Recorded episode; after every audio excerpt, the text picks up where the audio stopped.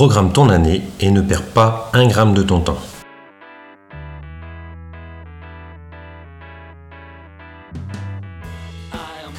Salut l'ami et bienvenue sur le rendez-vous du mercredi, le podcast qui t'aide à mieux gérer ton école, ton collège ou ton lycée. Mon nom est François Jourdain, je suis chef d'établissement d'une école et formateur. J'aime partager mes découvertes, mes réussites et rencontrer des personnes inspirantes. Et tu pourras retrouver tous les éléments et les références dont je parle pendant les épisodes sur le site www.coréfléchir.net.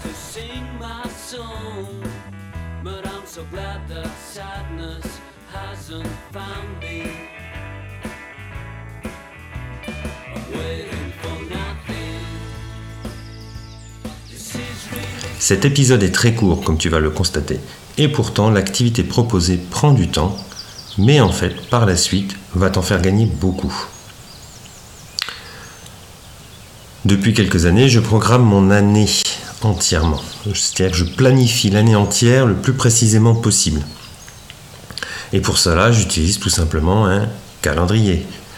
Alors, je ne vais pas utiliser, j'utilise plus de calendrier papier, même s'il m'en reste un quand même dans mon bureau. Je vais plutôt créer un document euh, dans un tableur de type Google Sheet ou Excel. Le premier onglet, eh bien, je vais mettre les, consignes parce que si je prête, euh, si je mets à disposition euh, ce document, si je le partage tout simplement, ça permet aux autres de savoir comment c'est organisé. Le deuxième onglet, je vais mettre euh, les dates des vacances, les trois zones. Le troisième onglet va correspondre au premier semestre qui va de juillet à décembre.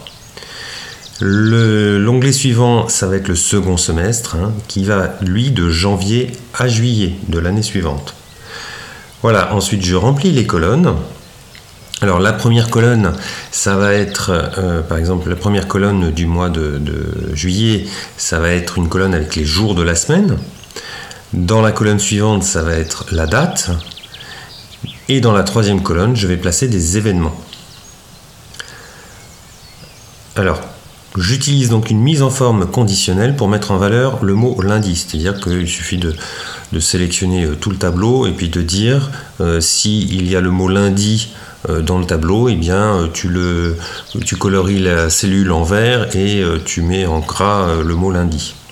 C'est tout simple, ça se remplit automatiquement. Ensuite, j'utilise deux couleurs de remplissage pour les vacances. En gris clair, les vacances pour les élèves, mais pas pour moi. Et en gris foncé, mes vacances. Voilà, encore une fois, c'est quand je partage mon document, eh bien par exemple, la secrétaire elle va savoir que je, serai, euh, je ne serai pas disponible sur ces périodes-là. Enfin, j'enlève toutes les cellules qui ne servent à rien. Donc je sélectionne les, les, colonnes qui ne servent à rien, je sélectionne toutes les lignes qui ne servent à rien et je les supprime tout simplement. J'en viens maintenant aux événements. Alors à savoir que la hauteur d'une cellule va du coup changer en fonction du nombre d'événements qu'il y a dedans. Je rappelle que pour aller à la ligne, il faut appuyer sur la touche euh, Alt pour, euh, et la touche Entrée en même temps pour pouvoir aller à la ligne. Bref, donc les événements, ben, je vais d'abord placer tout simplement les vacances. Ensuite, tous les événements religieux, tous les jours fériés et tous les jours importants. Par exemple, la fête des mères ou la Saint-Patrick. Très important la Saint-Patrick. Voilà. Ensuite, je vais pouvoir placer mes concertations, les conseils de maître, les conseils de cycle, les réunions de secteur, les réunions euh, pédagogiques euh, avec les chefs d'établissement, etc. Quand j'ai calé tout ça, j'attends quand même que toutes les dates institutionnelles euh, soient, validées. Et ensuite, je, mets un, je, procède au, rétro-planning.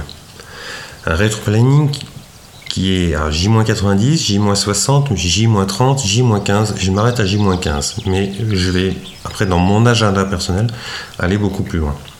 J-90, ça veut dire que je vais réfléchir sur le sujet, je vais peut-être faire des recherches documentaires, je vais euh, réfléchir à comment je vais découper ça, est-ce que je vais mettre en place une procédure particulière. À J-60, cette fois-ci, mes objectifs sont définis, la procédure est en place, je préviens euh, toutes les personnes qui sont concernées par ce sujet, j'organise peut-être une réunion euh, ou une concertation pour parler de, de ce sujet. À J-30, Là, euh, on avance concrètement euh, sur le sujet, on a réparti les tâches, on sait vraiment distribuer les objectifs, etc. On vérifie déjà que, tout est bien en place. Et puis à J-15, en fait, ça va être le déroulement, hein, le déroulé, pour que euh, toute la procédure se mette en place et que le projet avance. donc c'est en général l'occasion aussi de prévoir un petit point d'équipe sur cette question-là. Après, moi, dans mon agenda, j'ajoute un J-7 qui est la, finalisation, le point d'équipe. Hein, euh, genre, euh, bah, je vais vérifier par exemple que ma concertation est prête. Et puis à J-1, bah, je regarde tout simplement, je me rappelle de. Je me remémore tout ce qu'il y a à faire le, lendemain. Alors, qu'est-ce que je gagne à faire tout ça? Tout d'abord, c'est pas la seule façon de faire. Hein, il y a plein d'autres façons de faire. Moi, c'est ce que ça m'apporte à moi. Alors tout d'abord, cela n'a rien de rigide, contrairement à ce que ça peut donner euh, lieu, parce que en fait, euh, concrètement, dans l'année, bah, les dates changent, euh, les réunions peuvent être déplacées, supprimées, et ça, de, ça me permet juste cette planification de me préparer pour aborder l'année. Et puis ça me permet d'avoir donc cette vue d'ensemble sur l'année scolaire. Ensuite, euh, bah, j'ai plus qu'à moi définir les périodes. Hein. il suffit de compter hein, tout simplement le, nombre de jours et puis de les répartir. Hein. On se rappelle qu'il y a 36 semaines, donc 36 euh, semaines fois euh, un nombre de jours par semaine. Et puis on sait comme ça les périodes, les trimestres, où est le centième jour de classe, etc. Bon, pour ça, j'ai pas trouvé encore de formule magique, donc je compte les cellules. Puis quand les agendas institutionnels sont définitifs, je vais reporter tous ces événements dans mon agenda en ligne. Hein, et euh, pour cela, après je prépare aussi pardon, un, document euh, calendrier de l'année avec euh, toutes les dates des périodes, des trimestres et des différents événements, à la fois un pour les enseignants, un pour les familles. Voilà. Depuis que je fais ça, en fait, je me rends compte que plus je planifie, plus l'année est fluide, plus je planifie, plus il m'est facile de gérer les urgences. Plus je planifie, moins je suis stressé par le temps. Alors et toi, comment tu fais? Eh bien écoute, euh, est-ce que tu peux nous partager ce que tu fais et comment tu mets en place, euh, tu prépares ton année?